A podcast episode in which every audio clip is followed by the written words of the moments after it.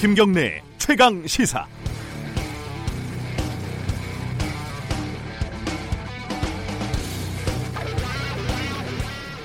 조국 장관 자택 압수수색이 진행될 때 어, 조 장관이 검사와 통화를 했다는 사실이 어제 대정부 질문에서 새롭게 드러났습니다. 아내가 몸이 안 좋으니까 압수수색을 신속하게 해달라 이렇게 말을 했다는 거죠. 여기까지는 뭐 다 인정하는 팩트입니다. 조 장관은 결국 후회한다고 말했고 이낙연 총리는 부적절하다고 했습니다. 뭐 대략 부적절하다 여기까지는 또 다들 인정을 하는 거죠.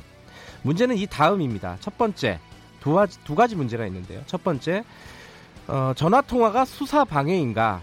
조 장관은 전화는 했지만 수사 방해는 아니라고 했습니다. 반면에 자유한국당은 직권 남용이라면서 탄핵까지 추진한다고 했습니다. 두 번째 문제 검찰이 통화 사실을 외부로 알린 것을 어떻게 봐야 하는가? 음, 민주당은 검찰과 야당이 내통했다고 목소리를 높였습니다.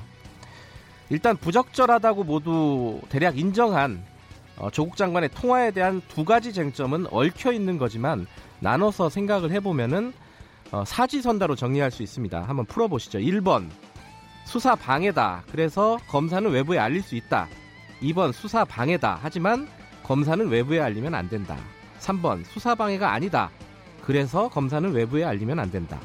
4번 수사 방해가 아니다. 하지만 부적절하니까 검사는 외부에 알릴 수 있다. 그 말이 그 말 같네요. 말하다 보니까 자, 몇 번을 어, 답으로 생각하고 계십니까, 여러분들은? 9월 27일 금요일 김경래 최강 시사 시작합니다. 어, 김경래 최강시사는 유튜브 라이브로도 함께하고 계십니다. 문자 참여 기다리고요. 샵 9730으로 보내주시고 짧은 문자는 50원, 긴 문자는 100원 들어갑니다. 스마트폰 애플리케이션 콩으로 보내시면 무료로 참여하실 수 있습니다. 사지선다 풀어보시죠.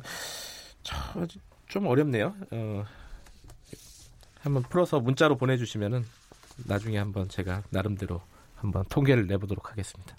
주요 뉴스 브리핑 시작하겠습니다. 고발 뉴스 민동기 기자 나와 있습니다. 안녕하세요. 안녕하십니까.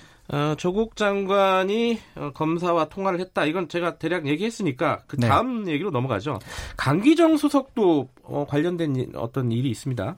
2019년 대한민국 균형 발전 정책 박람회 기조 강연에서요. 예. 강기정 청와대 정무수석이 한미 정상회담이 진행 중이니까 수사를 해도 조용히 하라고 다양한 방식으로 전달을 했는데 네. 검찰이 말을 듣지 않았다 이렇게 얘기를 했습니다. 그러면서 검찰의 의도가 무엇인지 생각해 봐야 한다라고 지적을 했는데요. 네.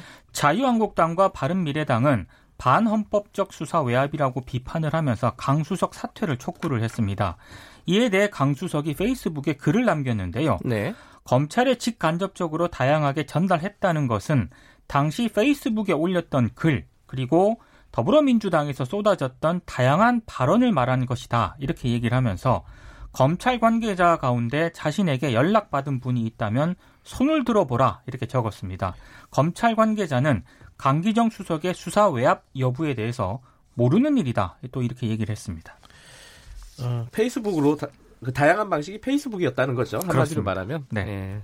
그럼 페이스북이라고 얘기를 하지. 뭐 다양한 방식이라고 얘기해서 오해를 또 사고 그러니까. 어, 민노기 기자는 답이 몇 번이라고 보세요? 1, 2, 3, 4 중에? 그때 아까 그 1번, 2번, 3번, 4번이요. 네. 정확하게 비슷비슷한 단어들이 있는 알겠습니다. 것 같아서 네. 답변을 피하시는 걸로. 아, 다음 소식은요? 바람 추정 물질이 검출된 라니티딘 성분의 위궤양 치료제 있지 않습니까? 잔탁 이런 거죠? 그렇습니다. 예. 예. 식약처가 잠정 판매 중지 처분을 내렸습니다. 모두 269개 품목인데요. 이 라니트린은 위산 분비를 억제하는 효능을 지닌 의약품인데 네. 위궤양 또는 십이지장궤양, 속쓰림, 위산과다 등에 사용이 되고 있습니다. 해당 의약품을 이용하는 사람들은 지난 25일 기준으로 전국에 144만 3천여 명인 것으로 지금 어우, 파악이 되고 있습니다. 많네요. 그렇습니다. 예. 하지만 식약처는 인체 위해 우려는 크지 않다고 지금 설명을 하고 있는데요.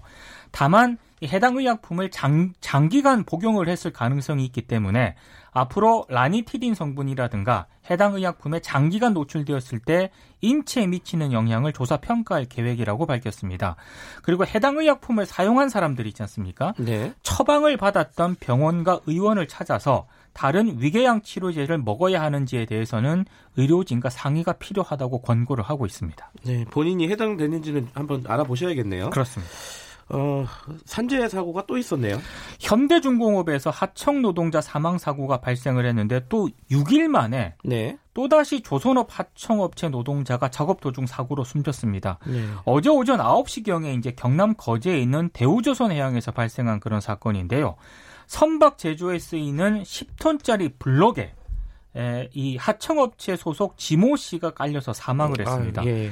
원래 그 일반적으로 블럭 이송 작업을 할 때에는 이송 차량의 블록을 고정한 뒤에 음. 이제 그 뒤에 이제 여러 작업을 진행을 네. 해야 되거든요. 왜냐하면 이게 블록 자체가 굉장히 엄청난 무게가 나가기 때문에 붕괴되거나 전도될 가능성이 있기 때문입니다.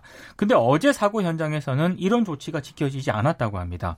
지난해 전체 산재 사망 노동자 804명 가운데 약 39%가 하청업체 소속입니다. 아, 산재 사고 소식은 뭐 하루가 멀다 하고 계속 들어옵니다. 굉장히 많이 발생을 예. 하고 있습니다. 어, 다음 소식 마지막으로 하나 전해주시죠. 삼성전자가 공정위 조사를 앞두고 삭제 프로그램을 이용해서 디지털 자료를 없앴다가 덜미를 잡혔습니다. 네. 공정거래위원회가 전해철 더불어민주당 의원실에 제출한 자료에서 확인이 된 내용인데요. 이 자료에는 A기업이 완전 삭제 프로그램을 가동해서 데이터를 삭제를 했고 이 삭제된 데이터를 복구하는 것은 불가능하다 이렇게 명시가 되어 있습니다. 네. 근데 한겨레가 이 기업을 취재를 했거든요. 네. 삼성전자로 확인이 아, 됐습니다. 삼성전자였다. 그렇습니다. 예. 완전 삭제 프로그램을 동원해서 자료를 은폐한 것으로 나타났는데요. 관련해서 지금 공정위는 삼성전자가 어떤 의혹 때문에 조사를 받고 있는지는 밝히지는 않았습니다. 아, 삼성전자가 해명을 했는데 공정위 조사와 관련해서 데이터를 삭제한 사실이 없다고 반박을 했습니다.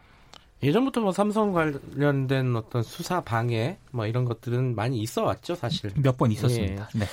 자, 오늘 주니어스 브리핑은 여기까지만 듣고 다음 코너로 넘어가겠습니다.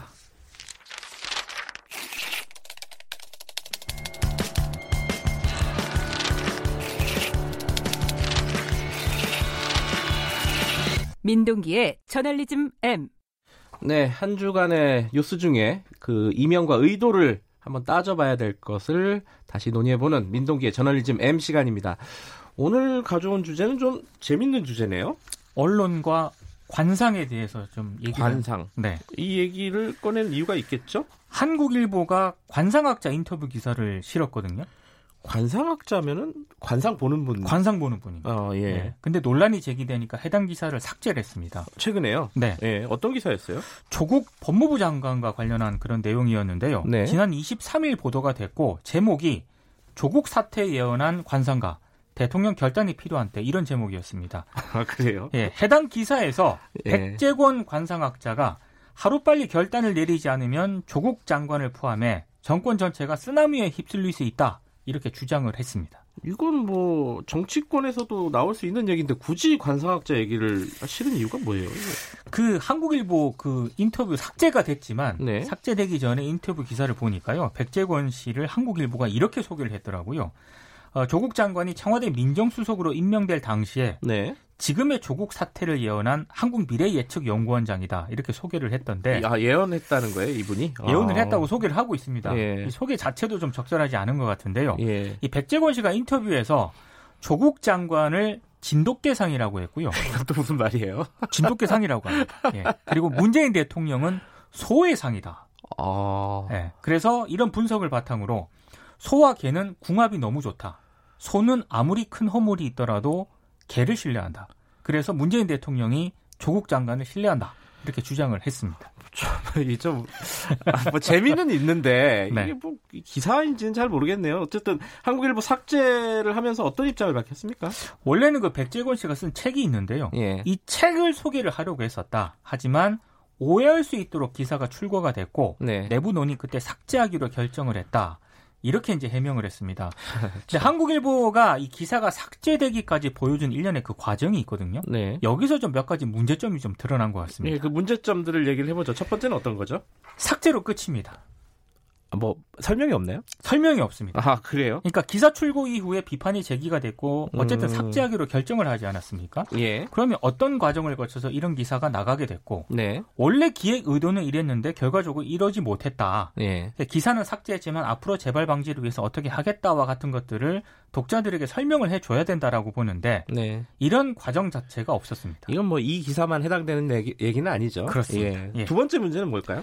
학습 효과가 좀 없습니다. 음... 원래 그 백재권 씨는 이미 논란이 됐던 그래요? 인물입니다. 예. 음... 중앙일보가 지난 1월에 백재권 씨 주장을 근거로요. 조재범 전 코치 있지 않습니까? 아, 그 폭행 사건의 쇼트트랙. 쇼트트랙 예. 선수 성폭행. 어, 성폭행. 사건. 예, 네. 예, 예. 지금 재판이 진행 중이거든요. 예. 근데 이 조재범 전 코치의 관상에 대해서 실은 글 때문에 논란을 그때도 관상이었어요? 예. 아, 왜냐하면 그때는 이 사건 자체가 워낙에 충격이었는데 네. 굳이 이런 관상과 관련된 글을 실어야 되느냐라는 비판이 나왔는데요. 예. 특히 그 피해 선수에게 2차 폭력 을 가할 수 있는 그런 내용이 실렸다는 점이 더 문제였습니다. 음흠. 뭐 이런 내용입니다. 어릴 때 폭력은 평생의 고통이다. 그 상처가 얼굴에 투영되기 때문에 관상을 보면 잡아낼 수 있다. 뭐 이런 내용의 글이었는데 제가 봤을 때 이건 기사를 가장한 명백한 2차 폭력입니다. 그러네요. 근데 중앙일보는 사실 이 사람 그러니까 백재권 씨의 글을 연재까지 했었다면서요? 99회까지 연재를 했거든요. 아, 오랫동안 했군요. 저는 이 연재를 한 것 자체가 네. 아, 제가 지적하고 싶은 핵심적인 문제라고 보는데요. 네. 관상학이 재면은 있지만 논란도 있고요. 그럼요. 과학적으로 검증되지 않은 그런 영역입니다. 음흠. 그래서 사회적 이슈로 부각이 되거나 논란의 중심에 섰던 인물, 유력 정치인을 관상을 바탕으로 설명하는 것에 대단히 신중을 해야 되거든요. 근데 중앙일보는 물론이고 우리 언론은 너무 관상을 쉽게 기사화를 하고 있습니다. 그래요? 관상학 기사가 맞나요? 관상학자가 이런저런 주장을 할 수는 있는데요. 예. 그 주장을 언론이 비중 있게 소개를 하는 것은 다른 문제거든요. 그럼요. 중앙일보만 예. 하더라도 백제건의 관상 풍수라는 코너를 2017년부터 무려 99번째까지 연재를 했거든요. 어, 2년 가까이 한 거네요. 그렇죠. 예. 그리고 그 연재에서는요. 공지영 관상, 김부선을 옹호한 이유 있다 이런 글도 있습니다. 그러니까 이런 식으로 따지면 기사가 안 되는 게 없을 정도라고 그러네요. 생각을 하거든요. 모든 일에 뭐 그 사람 관상을 보니까 나 그럴 줄 알았어. 그렇습니다. 뭐 이런 거잖아요. 네. 어, 이게 사실은 정치 관련된 뉴스가 많아요. 그죠? 기억을 해보면은, 관상이. 특히 대선 시점에 많이 나옵니다. 네. 뭐 관상으로 본 대선 잠룡들의 새 운수 이런 제목으로 많이 나오는데요. 실제 한국일보만 하더라도 2016년 12월 31일에요. 관상으로 본 대선 잠룡들의 새 운수 이런 제목의 기사를 싣기도 했는데 예. 바로 이번에 논란이 됐던 백재곤 씨가 썼던 글입니다. 예. 저는 이런 기사 이제 그만 싫어야 할것 같습니다. 이게 게으른 거예요. 예전에 하던 거 계속 하는 건데 시대가 많이 바뀌었고 사람들이 그 정도 가지고 뭐 기사로 취급하지 않습니다. 이제 그죠? 그리고 이게 검증할 수 없는 주장 예. 좀 언론이 비중 있게 소개를 하는 거 아니겠습니까? 예. 이건 저널리즘 영역을 벗어나는 거고요. 예. 좀 본분을 좀 지켰으면 좋겠습니다. 우리가 얘기를 나눈 동안에 속보가 하나 들어와 있네요. 강화도에 어, 돼지열병 의심 농가가 확진으로 또 판정이 됐다고 합니다. 아홉 번째네요, 벌써. 그죠? 양주는 음성으로 다행히 판정이 됐다고 아하, 하고요. 예. 관련된 소식은 저희들이 3부에서 좀 자세히 다룰 예정입니다. 자, 저널리즘 M 고발뉴스 민동기 기자였습니다. 한 주 동안 고생하셨습니다. 고맙습니다. 김경래 최강 시사 듣고 계신 지금 시각은 7시 38분입니다.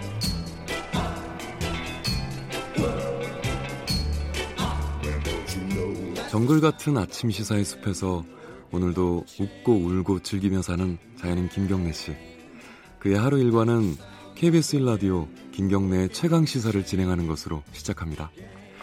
어, 그런데 이게 무슨 소리죠? 아침부터 열심히 준비한 자연인 김경래의 밥상 같이 드셔보실래요? 후회 없는 아침 건강한 시사 김경래의 최강 시사 네, 어, 조국 장관 임명을 전후해서 이 학종과 관련된 논란이 좀 커지고 있죠. 그 전부터 사실은 말이 많았던 건데 교육부가 어제 어, 이 특목고 자사고 선발이 많은 학교 한 13개를 정해 가지고 실태 조사를 하겠다 이렇게 발표를 했습니다. 어, 이게 이제 앞으로 발표될 어떤 교육 정책의 어떤 일환인 것 같아요. 이 지금 어떤 상황인지 그리고 학종하고 뭐 어, 정시 여기 이런 논란들이 궁금하신 분들이 많잖아요. 그 이범 교육평론가한테 좀 여쭤보도록 하겠습니다. 스튜디오에 모셨습니다. 안녕하세요. 예, 안녕하세요. 네. 어제 이제 13개 대학 여기에 뭐, 뭐 이른바 뭐 스카이가 다 들어가 있습니다. 예. 여기를 실태 조사하겠다. 뭘 실태 조사를 하겠다는 거예요, 이게? 일단 이제 학종이라는 게 이제 대학이 자율적으로 하게 돼 있긴 하지만 네. 대학들의 연합체인 대교협, 대학교육협의회에서 네. 기본 그 학종을 시행하는 어떤 지침을 스스로 정합니다. 네. 예를 들면 거기에 이제 굉장히 많은 내용이 있지만 예를 들면 어, 자기소개서에 부모의 지위나 신분을 암시라도 하면 그 학생은 탈락시키게 돼 있어요. 아, 아예 탈락. 예. 예. 근데 그런 걸 제대로 지켰는지를 들여다본 적이 한 번도 없습니다. 아 그래요? 예. 오. 어 여태까지 이제 대입 자율, 대학 자율이라는 명분으로 어, 상당 부분의 권한을 대학 측에 넘긴 상태거든요. 음흠. 그래서 교육부가 직접 들여다본 적은 없었어요. 예. 그러니까 이런 것들을 이제 들여다보면 뭔가 위반한 사례들이 나올 거라고 교육부는 예상을 하는 것 같고, 음흠. 솔직히 말해서 뭐 뭔가 짚히는 게 있으니까 조사를 하는 것 아니겠습니까? 예. 그러면 이게 뭔가 13개 대학교를 조사해서 나오면은 그 다음 절차는 어떻게 될까요? 그 다음에 이제 제도적으로 예. 그것을 이제 막기 위해서 뭐 학종에 학종에 이제 욕을 먹고 있는 거는 주로 이제 비교과 영역이 너무 이제 기회가 불평등하다. 네. 이제 비교과라는 게 쉽게 얘기해서 국영수 사과 이제 이런 교과 영역 이외에 뭐 봉사 활동, 뭐 독서 이력, 동아리 활동, 음. 또 수상 이력. 근데 이제 이번에 불거진 건 이를테면 내 친구가 뭐 부모 찬스를 이용해서 어느 대학에 가서 뭐 연구를 하고 있더라. 음흠. 뭐 이런 것들도 다 이제 비교과에 포함되는 거거든요. 논문은 안 들어가지 않아요, 이제는? 그렇죠. 어, 학술 논문은 2013년 이전에는 활용이 가능했는데 그 이후에는 활용이 불가능합니다. 네, 그럼에도 불구하고 이를테면 학술 논문 이제 활용하지 못하게 만드니까 소논문이라고 해서 아, 그래요? 이걸 이제 무슨 교내 활동인 것처럼 포장을 하는데 실질적으로는 이제 사교육 업체 컨설팅을 받는 거죠. 뭐, 뭐 이런 일도 횡행하고 뭐 음. 비교과에 계속 이런 일들이 벌어지니까 교육부는 어쨌든 학종에서 비교과를 더 축소하는 이런 방향의 음. 해결책을 모색을 하고 있는 것 같습니다. 그, 그 얘기도 나왔으니까 학종에서 어 보통 요새는 뭐 저는 처음 듣는 단어인데 뭐 자동 봉진 그러더라고요. 자율 활동, 동아리 네. 활동, 봉사 활동, 진로 활동. 예, 예. 요네 개를 다 없애는 방안도 검토하겠다 그러는데 이게 어, 다 없애면은 이게 학종이 아닌 거 아니에요? 일단 이제 학종의 비교과 영역이라고 흔히 얘기하는 게 예. 역, 역사적으로 두 번 축소됐습니다. 음. 일단 2012년, 13년에 걸쳐서 그 전에는 이름이 입학사정관 전형이다가 이제 학생부 종합 전형 학종으로 네. 이름을 바꿨죠.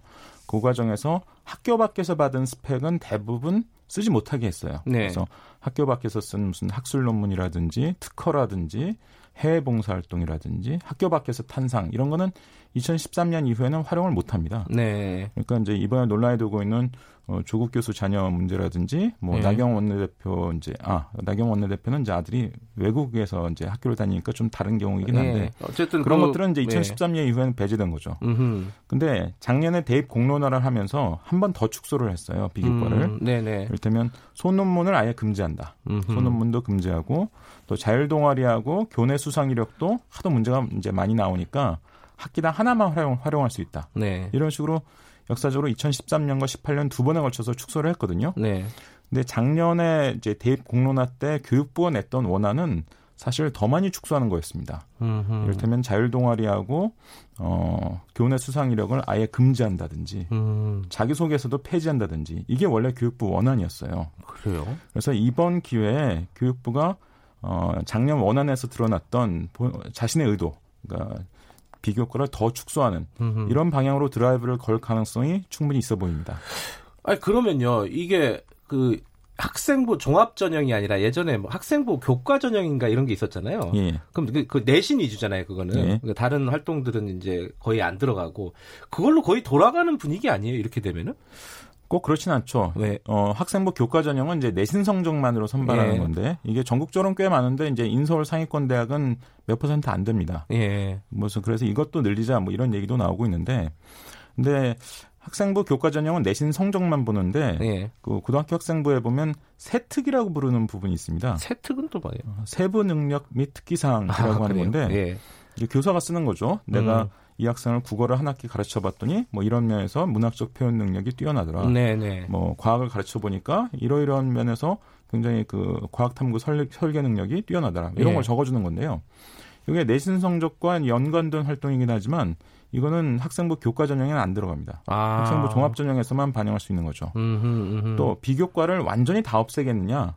제가 보기에는 완전히 없앨 것 같지는 않고 네. 독서 이력이나 동아리 활동 등 좀 긍정적인 측면이 더 많다고 네. 인정될 수 있는 부분은 또 이렇게 살아남을 가능성도 있고 해서 네. 아직은 좀 더 추이를 지켜봐야 되는 상황입니다. 그 교육부가 지금 정시 확대는 안 한다는 입장이잖아요, 지금. 그렇죠. 근데 이렇게 가면은 대학에서 정시를 좀 늘릴 수 있는 유인이 되는 거 아닌가요? 어, 대학은 여태까지 학종을 지지해 왔습니다. 네. 그러니까 초기에 이명박 정부 때 입학사정관제 시절에는요. 네. 정부가 대학을 끌고 가는 입장이었어요. 예. 그래서 정부가 입학사정관 전형 막 늘려라고 하고 대학을 음. 끌려가는 입장이었는데 이걸 하다 보니 어, 수능으로 즉 정시로 들어온 학생보다 학종으로 또는 입학사정관제로 들어온 학생이 더 대학대 성적이 좋습니다. 아. 서울 지역 한 상위 대학 여러 개 조사한 걸 보면 순으로 들어온 학생들의 대학 성적은 평균 3.1인데 학종으로 들어온 학생은 3.33이에요. 꽤 의미 있는 차이가 나오죠. 왜냐면 수능으로 들어온 학생들은 막판에 이 전공을 바꾸는 경우도 많은데 지원 예. 전공을 학종으로 들어온 학생들은 좀 전략적으로 준비를 해서 네. 전공 준비가 잘 되는 경우가 많거든요. 예. 또 자퇴율을 비교해 보면 학종으로 들어온 학생보다 순으로 들어온 학생들이 자퇴율이 상당히 높습니다. 아하. 학종으로 들어오면 이게 한 2.5%인데 순으로 들어오는 학생은 6%나 돼요. 어, 두 배가 넘네요. 네. 그러니까 순으로 들어온 학생들은 재수 유혹을 많이 받기 때문입니다. 아하. 그러면 대학 입장에서는 재수해서 성공해서 빠져나가면 대학 입장에서는 등록금이 결손이 생기는 거죠. 그래서 대학은 여태까지 최근에는 학종을 자율적으로 지지하면서 늘려온 이런 측면이 있는데 어, 지금 교육부에서 학종에서 이제 비교과 이런 네. 것들을 지나치게 축소해야 하면 대학이 학종을 지지하는 것이 정도가 좀 약해지거나 네. 또는 학종에 대한 지지를 철회하거나 네. 이럴 가능성도 있는 거죠. 음흠. 그런데 그것은 이제 추후의 결과를 이제 두고 봐야 되는 것이고 어쨌든 네. 현재 정부 의도는 수능으로 뽑는 것보다는 학종으로 뽑는 게 여전히 공교육의 어떤 정상화라든지 또 음. 대학 측도 어쨌든 학종을 현재까지는 지지하고 있으니까 그래서 학종에서 문제가 되어 있는, 되고 있는 비교과 영역을 드러내는 어, 더 축소하는 이런 방향으로 이제 예, 방향을 잡고 있는 것 같고요. 많은 분들이 이제 이번 사건 등과 관련해서 뭐 사실 이번 사건만이 아니라 숙명여고 사건도 있었고 예. 스카이캐슬 드라마도 아, 있었고 예. 뭐 조국 장관 자녀 논란까지 지금 이게 이어지고 있는데 그러면서 이제 학종이 악의 축인 것처럼 이제 생각하는 경향이 그, 그렇죠. 강합니다. 예. 근데 막상 이제 결과를 놓고 보면 학종으로 뽑힌 학생하고 순으로 뽑힌 학생 중에 어느 쪽이 고소득층 비율이 높냐? 아, 어느 쪽이 그러니까 예. 말하자면 더 공정하냐? 이게 쉽게 말하면 그런 느낌이네요. 그 예. 공정함이란 걸 이제 기회 평등하고 예. 어, 결과 평등하고 두 가지로 이제 서로 다르게 쓸 수 있는데 예. 기회 평등을 기준으로 보면 학종이 불공정한 거죠. 비교과 같은 게 막 들어가니까. 그렇죠. 부모 근데, 찬스 이런 거요. 예. 근데 결과의 평등, 즉 형평성을 기준으로 보면 어, 학종으로 뽑힌 학생보다 순으로 뽑힌 학생이 어, 강북 대비 강남 비율이 높고요. 중저소득층 대비 고소득층 비율이 높아요. 순으로 뽑힌 학생들이 네. 학종으로 뽑힌 학생이 중저소득층 비율이 높고 지방 비율이 높고 그리고 강북 비율이 높습니다. 참, 그게 참. 왜 그러냐면, 예, 왜 그렇죠? 학종에는 비교과 영역이 굉장히 기회가 불평등한 부분이고, 이게 네. 들어가서 이제 공분을 사고 있는 측면이 있지만, 그것만 들어가는 게 아니라 내신 성적이 들어가는데요. 학종에 들어가는 내신 성적은 우리나라는 이게 상대평가란 말이에요. 뭐 세계적으로는 네. 드문 제도지만 어쨌든 상대평가 내신을 반영하면 대치동의 고등학교 학생도 상위 4%만 1등급을 주고 네. 학력이 좀 떨어지는 지역의 학생도 상위 4%는 1등급을 주니까 음. 똑같이 1등급으로 처리하니까 골고루 뽑히는 효과가 납니다. 아하. 그러니까 학종이 굉장히 양면적인 제도예요. 그래서 비교과를 보면 야 이렇게 불공평한 제도가 어딨냐 뭐 이런 생각이 들기도 하지만 예. 또 내신 성적이라는 것이 굉장히 강력하게 균등 선발 골고루 뽑히게 하는 효과가 나서 이걸 더해서 결, 뽑힌 결과를 보면 순으로 뽑힌 학생보다 학종으로 뽑힌 경우가 오히려 지방이나 강북이나 중저소득층에게 유리한 이런 결과가 나와버립니다. 아, 그러면은 지금 이제 지금의 입시 제도가 굉장히 불공정하다라는 불만들이 있잖아요. 예. 그런 어떤 감성적인 부분이긴 한데 그런 불만들을 어느 정도는 어, 어쨌든 정부 차원에서 해소를 시켜줘야 된단 말이에요. 그럼 어떻게 갈 것 같습니까 이게? 그렇죠. 좀 전에 말씀드린 것처럼 공정함이라는 것을 기회평등이라는 예. 기준으로 보면 학종에 들어가는 비교과는 부모에 따라서 뭐 또 사용할 수 있는 사교육 뭐 동원에 따라서 네. 상당히 기회가 불평등하니까 이게 불공정하다 이렇게 낙인 찍을 수 있는데 결과의 평등, 형평성, 좀 골고루 뽑히는 효과 이런 면에서 보면 수능보다 학종이 내신이 많이 반영되는 관계로 더 유리하거든요. 근데 학종은 지금 초중고 교육계가 뭐 진보 교육감만 지지하는 게 아니고요. 보수 교육감들도 다 학종 지지합니다. 그래요. 그렇죠. 음. 내신 성적이 들어가니까 어쨌든 공교육의 어떤 위상을 제고하는 효과가 있고 또 어, 세특 아까 말씀드린 세부 능력 및 특기 사항 이런 게 반영되면서 좀 고등학교의 수업이 좀 챔피언적인 수업에서 좀 벗어나서 좀 다양한 활동, 아. 다양한 평가 이런 게 도입되니까 초중고 교육계는 모두 학종을 지지해요. 네. 그리고 이제 아까 말씀드린 것처럼 대학도 이런저런 이유로 학종을 지지하고 있기 때문에 교육부 입장에서는 또 마냥 수능 편만 들어줘서 수능 비중을 확 높이거나 뭐 이러면 또 강남이나 고소득층 비율이 또 더 높아진단 말입니다. 음. 그러니까 교육부 입장에서는 어차피 우리나라 입시가 모든 세력, 모든 사람들을 만족시키는 게 불가능합니다. 네. 그러니까 가치 기준을 좀 정하는 거죠. 그래도 너무 강남 또 고소득층에 유리하게 뽑히는 거는 좀 곤란하다. 그래도 비교과에 대한 국민들의 공부는 또 충분히 네. 이해할 네. 만한 측면이 있으니까 이걸 더 축소하자. 이런 식으로 방향을 잡은 것으로 보입니다. 근데 이제 여론조사 같은 거 해보면은 정시 확대가 굉장히 많이 나오잖아요. 지지하는 국민들이. 그렇죠. 예. 그, 그 부분을 교육부에서 고려를 할 수밖에 없지 않을까라는 생각도 드는데.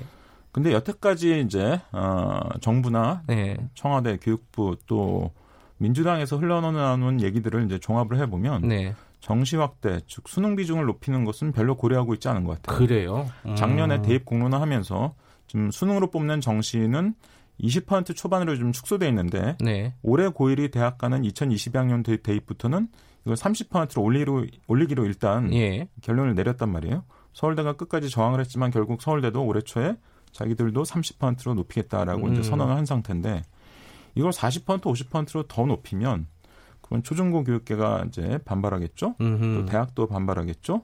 쉽지 않군요. 예. 뭐 자유한국당의 모 의원이 이번에 이제 수능 100%로 하자. 예. 뭐 이런 법안도 냈는데 이게 자유한국당 내에서도 아마 합의가 불가능할 겁니다. 어허. 왜냐하면 지방의 지역구를 두고 있는 국회의원들은 우리 지역의 일반고가 어떻게 인서울 실적을 내고 있느냐 이거 보면 주로 수능보다 학종으로 내고 있거든요. 이게 현실이니까 예. 사실 비슷한 법안이 뭐 예전에도 조경태 의원 등에 의해서 제기된 적이 있었는데 아마 자유한국당 내에서 토론해봐야 합의가 안 될 겁니다. 아 현실적으로, 현실적으로 보면은 음, 어, 려운 거죠 이게. 음, 뭐 정시 100%, 뭐 수능 100%이 얘기는 어, 현실성이 없다는 얘기네요. 그죠? 그렇습니다. 그러니까 예. 제가 뭐가 바람직하냐, 제, 제 개인적 의견을 얘기하는 게 아니라 예. 이, 이 어떤 세력 또는 개개인들의 이해관계들을 네. 면밀하게 들여다봤을 때 그런 쪽으로 갈 가능성은 별로 없다는 거죠. 그런데 어, 지금까지 얘기한 건 사실 이제 약간 단기적인 얘기입니다. 그 지금 최근에 불거진 어떤 공정성의 문제 이런 것들을 어떤 식으로 해소할 것인지 그리고 현실적으로 어, 교육부는 어떤 선택을 할 것인지 이런 얘기인데 뭐 시간 많지 않지만은 모신 김에 아니 이거 좀 중장기적으로는 이 교육계 문제, 이게 입시 문제, 이거 어떤 방향을 잡아야 될지 이 부분 궁금하신 분들이 많을 것 같아요. 이범 선생님 말씀을 좀 견해를 좀 듣고 싶어가지고 약간 큰 주제지만은 간단하게나마 좀 견해를 좀 말씀해 줄수 있어요. 그러니까 서구 선진국을 보면요, 네. 미국만 복잡합니다. 미국은 입시도 보고 내신도 보고 비교과도 잔뜩 보는 아, 그래요? 아주 특이한 입시 제도를 가지고 있는데 우리나라가 미국 영향을 많이 받았잖아요. 음흠. 그래서 미국 제도가 좋은 거고 그게 또 이제 대학 자율 이것의 뭐 상징인 것처럼 네. 이렇게 되어 있습니다. 그래서 그 학종 또는 수시를 확대하는 이런 경향은 사실 진보 보수를 떠나서 지난 20년간 여러 정부의 공통적인 경향이었어요. 음. 근데 우리는 이제 거기로부터 좀 결별할 때가 전 된 것 같습니다. 음. 대학 자율이라는 게 좋은 가치인 것 같지만 네. 일반적인 국민들 입장에서 봤을 때는 그 대학 자율을 명분으로 국민들을 더 괴롭히고 또 더 힘겹게 만들고 예. 또 여러 가지 복잡한 걸 요구해서 학생들도 부담을 키우는 예. 이런 결과가 상당히 일관적으로 나타났거든요. 네. 그러니까 어, 정부가 이번 기회에 뭐 아주 원론적인 철학적인 논쟁도 벌어질 수 있어요. 예. 그렇다면 대학 자율이 올바른 거 아니냐 뭐 이런 음. 논쟁도 있을 수 있는데 공공성 또는 공익성이라는 걸 기준으로 봤을 때는 그 대학 자율도 중요한 것이긴 하지만 네. 그것을 네. 어, 상대화할 수 있는 부차적인 것으로 만들 수 있는 그런 어떤 용기와 결기가 좀 필요하지 않나 이런 생각이 들고요. 좀 좋은 모델이 있습니까? 그런 지금 말씀하신? 이를테면 OECD 36개국의 제도를 보면요. 네. 그 중에서 34개국 대부분은 입시를 가지고 있습니다. 어. 입시가 있는데 입시가 이제 뭐 대부분 논수령이에요. 객관식 음. 입시인 나라는 다섯 나라밖에 없습니다. 음. 대부분 국어도 논수령, 수학도 논수령, 뭐 유명한 프랑스의 바칼로레아나 뭐 이런 네. 것들 다 그런 식으로 돼 있는 건데 우리나라는 만약 수능을 논술형으로 바꾼다. 네. 수학도 국어도 영어 뭐 과학도 이렇게 해버리면 사교육 대란이 벌어질 겁니다. 난리가 날 것 같아요. 예. 그러니까 좀 심플하고 교육적으로도 좋은 제도들이 있지만 우리나라는 워낙 대학 간 격차가 심하고 예. 그래서 경쟁도 심하니까 사교육 우려도 있고 네. 못 받아들여요. 음. 그래서 대학 간 격차를 어떻게 하면 축소할 수 있느냐. 좀 본질적인 얘기네요. 그렇죠. 그렇죠? 예. 뭐 특히 서울 수도권은 서울대 빼고는 거의 다 사립대잖아요. 예. 사립에 대해서 정부가 거의 방치를 하고 있었습니다. 알아서 음. 자율적으로 성장해라. 그러니까 대학 간의 격차가 줄어들기는커녕 오히려 더 커지는 경향도 있는 거죠. 예. 그래서 저는 이번 기회에 뭐 물론 대입제도도 이제 뜯어 고쳐야 됩니다. 뭐 개선해야 되고 비교과에 대한 공분 뭐 충분히 이해할 만하기 때문에 그런 방향의 개선 방향을 잡는 것은 맞는 말이지만 어떤 식으로든 우리가 대학 간의 격차를 이렇게 그, 그대로 그냥 유지하고 뭐 정당화하는 이런 식의 알겠습니다. 경향이 제가 궁금해서 최대한 네. 많이 들었습니다. 1부 여기까지 하겠습니다. 이번 교육평론가였습니다. 네, 고맙습니다.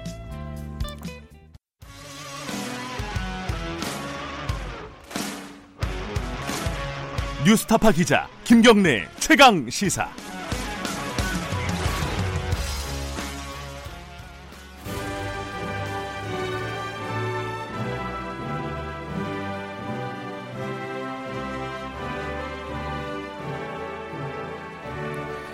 네, 김경래 최강 시사 2부 시작하겠습니다. 어, 매주 금요일 전국의 가장 뜨거운 현안을 여야 의원 두 분과 이야기 나눠보는 시간입니다. 최고의 정치 오늘도 어김없이 두 분 나와 계십니다. 더불어민주당 김진표 의원님 안녕하세요. 네, 안녕하십니까? 네, 그리고 자유한국당 김영우 의원님 안녕하세요. 네, 반갑습니다. 어, 유튜브 라이브로도 지금 함께 하고 계십니다. 샵 9730으로 문자 보내주시면 이 코너에 문자 가장 많이 옵니다. 물론 이제 뭐 문제가 좀 있나요? 아니요, 이두두 어, 분 중에 한 분을 찍어서 계속 이렇게 비난하는 문자도 많이 오고 아. 양쪽 다. 네. 아, 샵 9730으로 짧은 문자 50원, 긴 문자 100원이고요. 어, 스마트폰 애플리케이션 콩으로 보내시면 무료입니다. 어, 제가 아까 두 분은 못 들으셨겠지만은 제가 오프닝에서 이게 어, 제 조국 장관 그 논란이요. 전화가 수사 방해냐, 수사 방해가 아니냐, 그리고 어, 검사가 외부로 그 전화 통화 사실을 유출한 거는 어, 적절한 것이냐, 부적절한 것이냐, 요 문제를 드렸는데 어, 답을 굉장히 많이 주셨습니다. 어, 1, 1, 2, 3, 4번으로 드렸거든요. 네, 1, 2, 3, 4번 답이 다 골고루 많이 들어오고 있네요. 음. 오늘 이 그 얘기 해야겠죠. 어, 누구 어떤 어 야당부터 하죠 뭐. 어제 조국 장관이 전화했다고 시인을 했습니다. 어, 네. 검사한테. 이 상황 어떻게 보고 계십니까? 뭐 말이 안 되죠. 이낙연 그 총리께서도 이것은 적절치 못하다라고 네. 단정적으로 말씀을 하셨고 네. 우리가 입장을 바꿔놓고 한번 생각을 해보시자고요. 아, 검찰이 압수수색 영장을 가지고 정상적으로 압수수색을 하고 있는데 네. 정, 아, 전화가 와가지고 물론 이제 뭐 부인이 바꿔준 전화입니다만은 어, 법무부 장관입니다. 이렇게 에, 통화가 시작된 거 아니겠습니까? 네.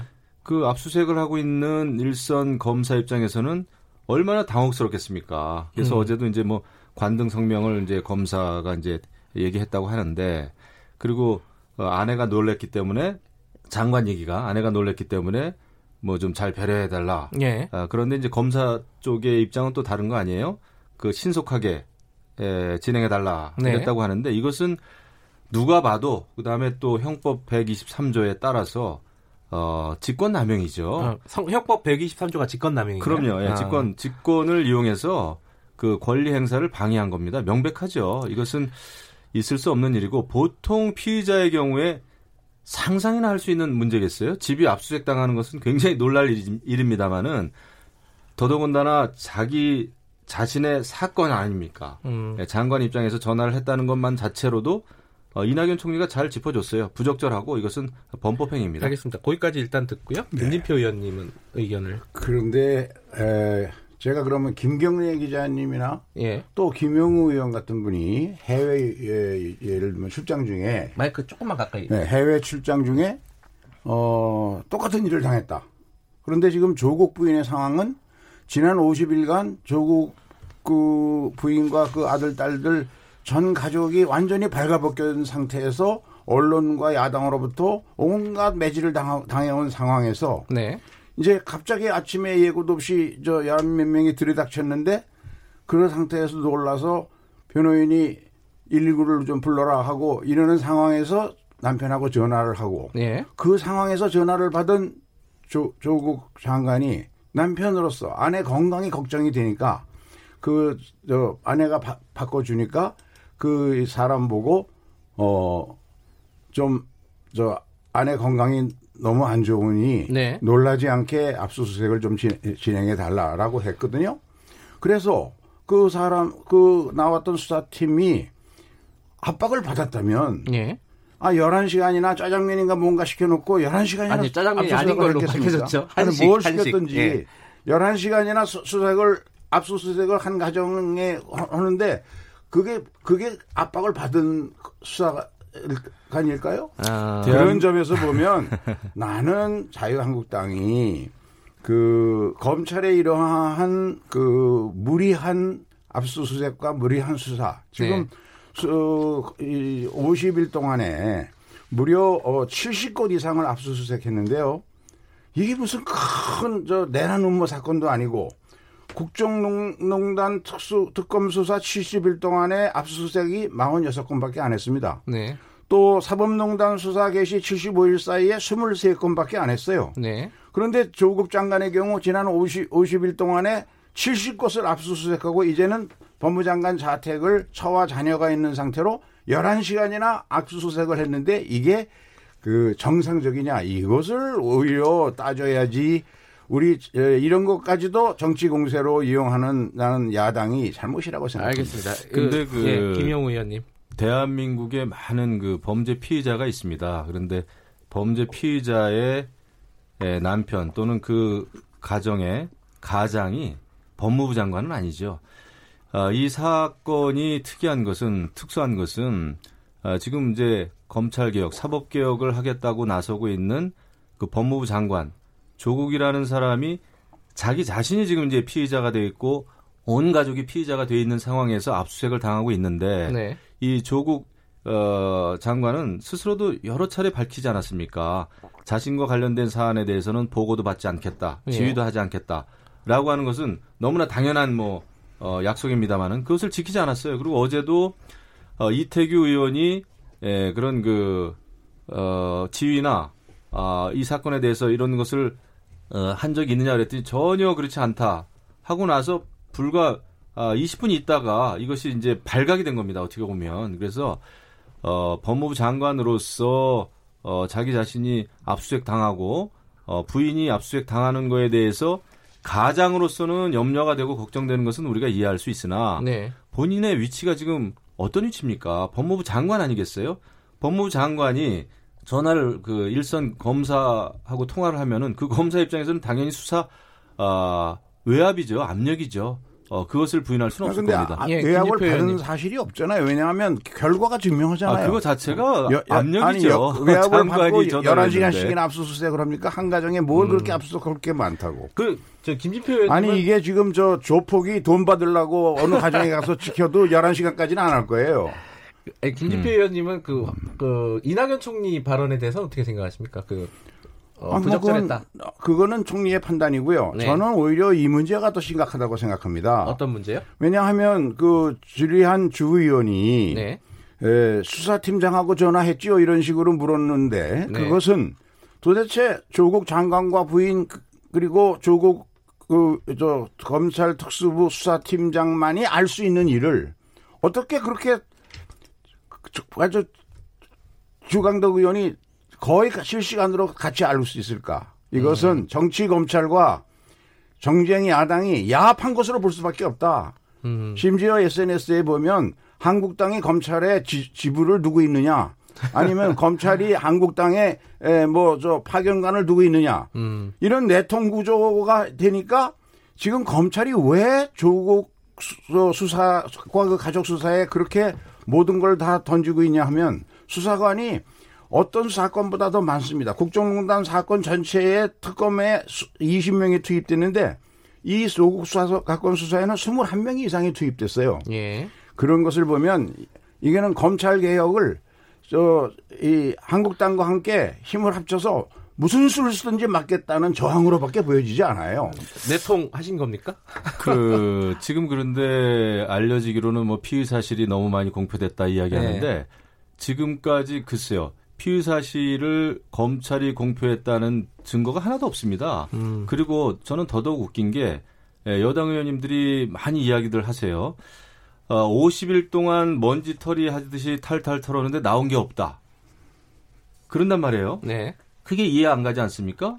피의 사실이 공표가 안 됐으니까 나온 게 없는 거예요. 지금 지금 수사 아, 중인 아, 사건이 당연하죠. 어. 수사 중인 사건에 대해서 저희가 알 수가 없는 겁니다. 아니, 근데 이번 건은 지금 김진표 의원님이 통화 네, 통화 사실은 어떻게 이거는 알았을까요? 검찰이 발칵 뒤집혀진 거죠. 왜냐하면은 검찰로서도 지금 어제도 보니까 법무부도 공식 그 메시지를 보냈더라고요. 네. 그다음에 검찰 쪽에서도 대응을 했죠.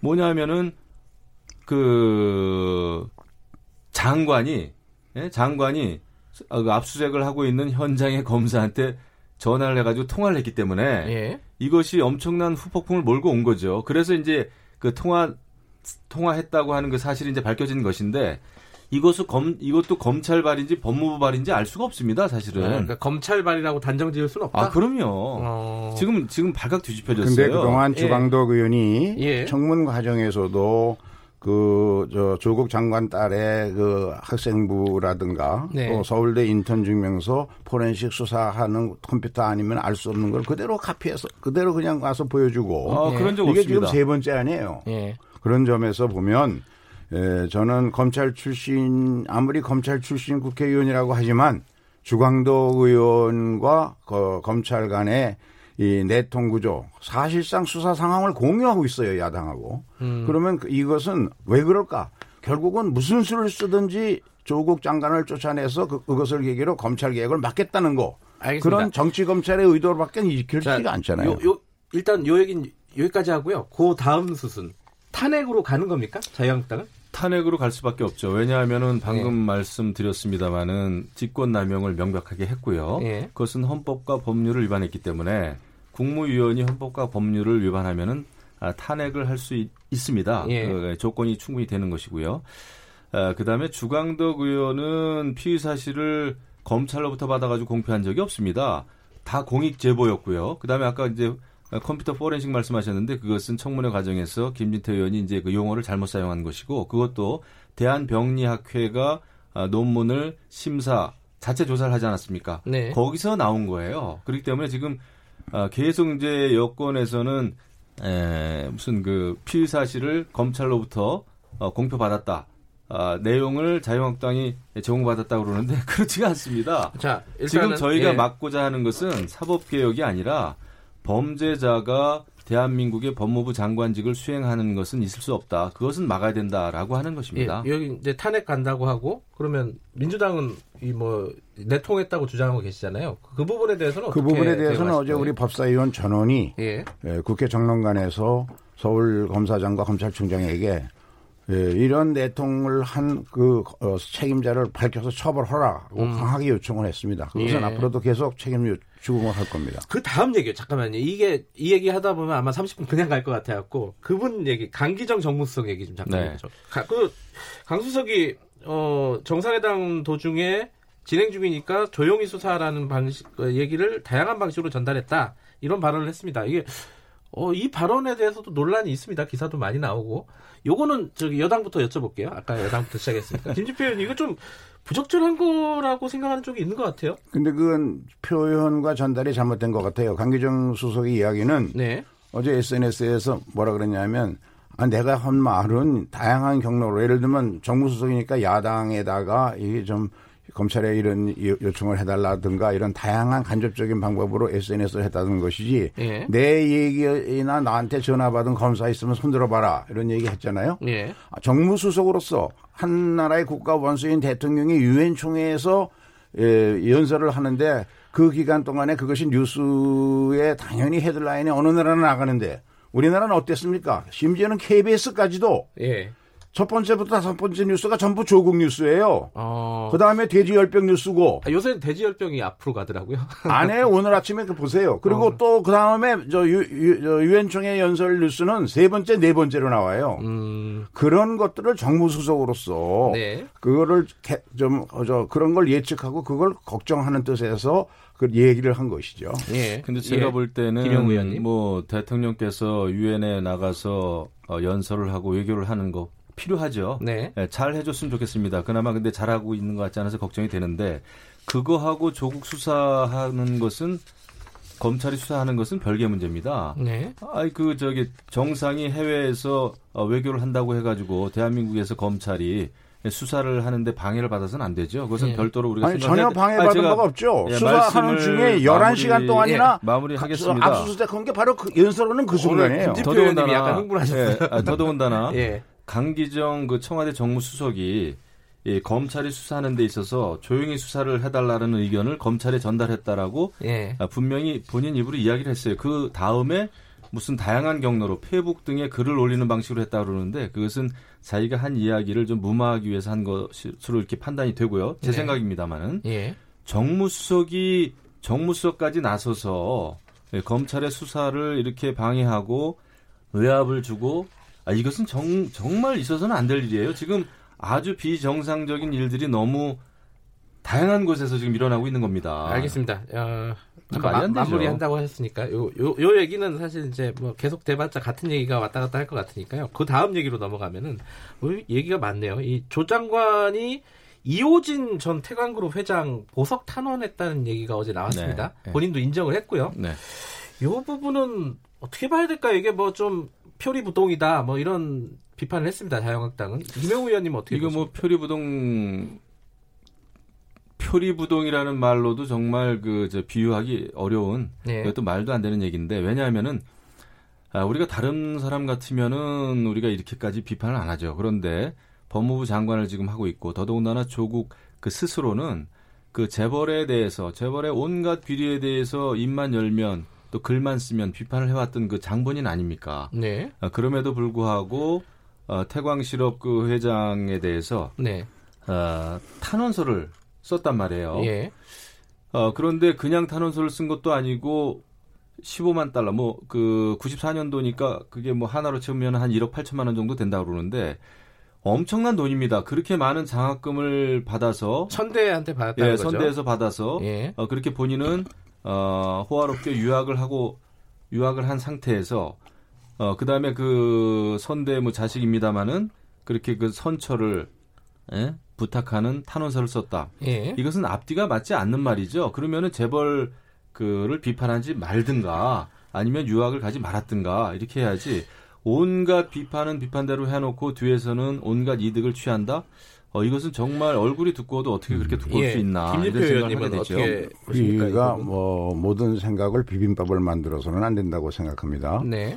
재벌의 개혁을 주장을 하면 재벌이 네. 어, 잘못된 방법으로 돈을 벌거나 또 어, 하는 그것을 비판해야 되는데 그 번 돈을 사회를 위하여 옳은 목적으로 사회 공익을 위해서 어, 이 장학 기금을 만들어서 주는 것은 오히려 장려해야 할 일 아니겠습니까? 네. 그런 점에서 조국 그 장관이 이 대학교 수 시절에 그 장학금을 받아서 그 공부를 했었던 그런 인연이 있으니까 그 아들 그 그룹의 아들이 다른 것이 아니라 유, 무슨 저 재판에 선처를 해달라고 한 게 아닙니다. 예. 건강이 악화돼서 문제가 있다고 하니까 병 보석을 하는데 좀 저, 이런 이런 일을 하는 사, 람의 또이니까 예. 그걸 좀 배려해 달라라고 하는 정도는 인간적으로 어, 이해할 수 있는 부분이 아닌가 그런 예. 생각이 듭니다. 알겠습니다. 요, 요 얘기도 그냥 한 번씩만 여쭤보고 다음 얘기로 넘어갈게요. 어, 그거 저는 김진표 의원님 오시면 그것 좀 여쭤보려고 그랬어요. 이낙연 총리한테 그 누가 물어봤죠? 이 조국 장관 반대하지 않았냐? 그래갖고 대통령한테 어 저기 임명을 반대하는 의견을 제시한 적이 있느냐 물어봤더니 확인해 드릴 수 없습니다라고 대답을 했어요. 이게 약간 미묘해요. 어 반대했다는 뜻으로 읽어도 될까요? 어떻게 보세요, 김진표 의원님은? 그거는 이낙연 총리께 물어보시죠. 잘 아시니까. 알 수가 없죠. 예, 알 수가 없죠.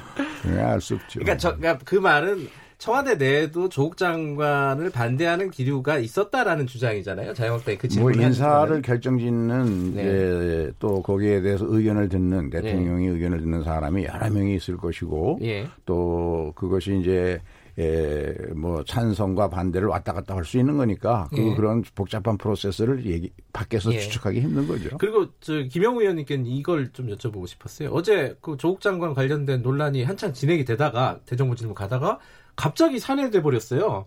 그 이주영 어, 부의장이었나요? 네. 예. 어 이게 보통 통상적으로 여야랑 협의를 해가지고 산해를 하든지 결정하는 게 관례일 텐데 이거 어 조금 국회 절차를 어긴 거 아니냐 이런 비판에 대해서는 저는 국회법 위반이죠. 그, 저는 그그 그 세부 내용을 알지 못합니다. 예. 사, 아, 사실은 어제 이제 워낙 그 장관이 압수수색하고 있는 검사하고 통화했다는 그 사실 자체가 네. 엄청난 사건이었어요. 예. 어, 굉장히 그 폭발력이 큰 사건이었습니다. 그것은 정말 어, 저희로서는 이것은 도저히 상상으로서도 상상하기 어려운 네. 아, 일이었기 때문에 이것에 대해서 이제 긴급하게 회의를 했죠. 하게 네. 됐죠. 그래서 이제 그 법무장관 탄핵하자라는 의견으로까지 이제 그 결론이 지어졌는데 네.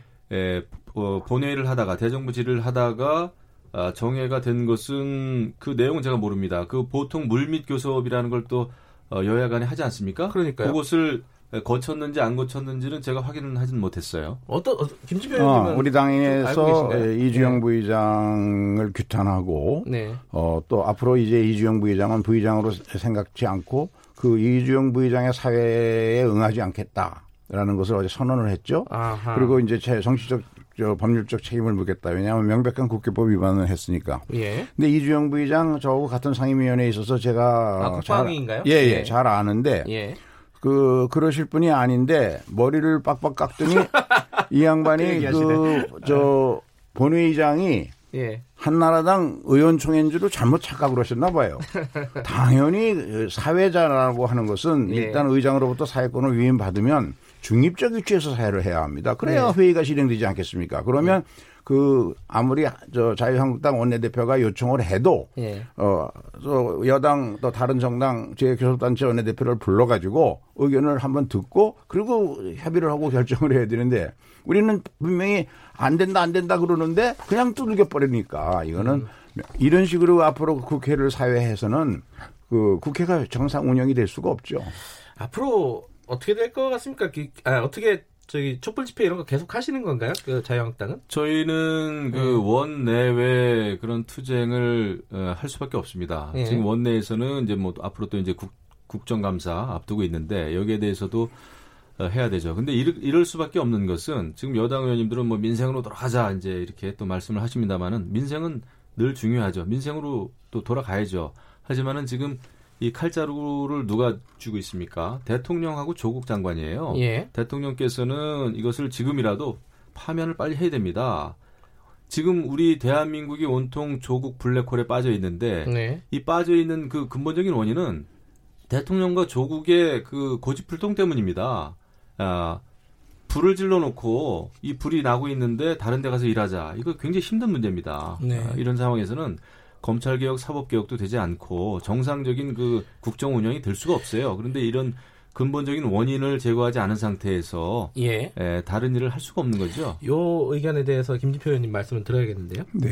지금 음, 검찰 수사가 너무 심하냐 정상적이냐라는 여론조사 많은 여론조사마다 아, 지나치다 그런 것들이 나오고 그런 것 이유 때문에 또 정치 검찰이 예, 야당은 지금 예, 한일 경제 전쟁 문제, 또 네. 아프리카 돼지 열병 문제, 또 대통령의 유엔 연설로 이제 앞으로 비, 한반도 비핵화 협상이 일어나는 이런 문제에 지혜를 모으고 같이 대안을 제시하고 해야 할 텐데 네. 정쟁 수단으로만 이용하려고 하고 여기에 정치 검찰과 야합하는 것이 명백하게 밝혀지고 하니까 이런 것들이 이 검찰이 해도 넘어온다 이러니까 반드시 검찰 개혁 해야겠구나라는 여론이 높아지면서 한국 저 자유한국당 지지율까지 떨어지는 겁니다.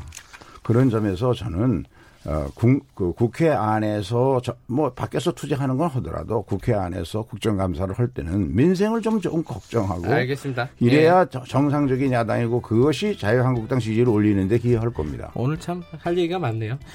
여기까지만 하죠 오늘. 자 두 분 말씀 감사합니다. 중요한 외교 얘기를 못했네요. 그건 다음에 할게요. 하고 싶었는데. 고맙습니다. 김, 어, 한국당 김영우 의원, 민주당 김진표 의원이었습니다. 김경래 최강사 2부는 여기까지고요. 잠시 후 3부에서 돌아옵니다.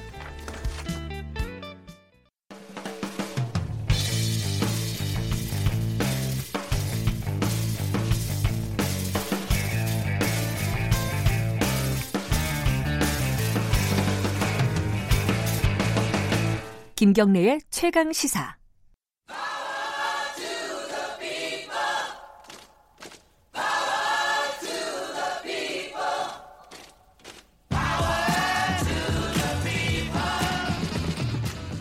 을의 입장에서 을의 목소리를 통해 함께 사는 세상 생각하는 시간입니다. 아, 지금은 을밀대 민생경제연구소 안진걸 소장 나와 계십니다. 안녕하세요. 네, 안녕하십니까. 오늘은 굉장히 심각한 얘기를 할 겁니다. 아프리카 돼지열병. 예. 아까 제가 속보로 아홉 번째 확진 농가 나왔다고 어, 말씀을 잠깐 드렸었는데 지금 상황이 어느 정도죠? 예, 지금 강화군에서 방금 이제 아홉 번째 예. 우리 아프리카 돼지열병 ASF라고 하는데 예. 총 강화에서만 지금 다섯 건인데 예. 경기권이잖아요. 파주에서 발생한 지 10일째 됐는데 문제는 이게 만약에 충청도 이쪽으로 이제 내려가면 네. 사태가 정말 걷잡을 수 있게 되는 겁니다. 아직 어. 충청도까지 예, 안 갔죠. 아직은 안 내려갔습니다. 예. 그러니까 이제 북한을 거쳐서 남한으로 내려온 것 정도로는 추정이 되고 예. 어제 뭐 조금 시끄럽던 게 뭐 북한 돼지들이 절멸했고 남한 돼지도 절멸한다는 어떤 학자가 페이스북에 글 하나 올려가지고 아, 그랬어요? 난리가 어. 났는데 이제 뭐 대체적인 굉장히 과장이다 이런 어. 지적인데 근데 우리가 과장된 지적에도 이제 의미가 있다는 것을 그만큼 조심해야 된다는 이제 음. 신호로 하면 되니까 예. 학자들 사이에서 굉장히 이제 분분한 것 같아요. 그래서 벌써 이제 5만 마리 정도가 살처분이 됐거든요. 예.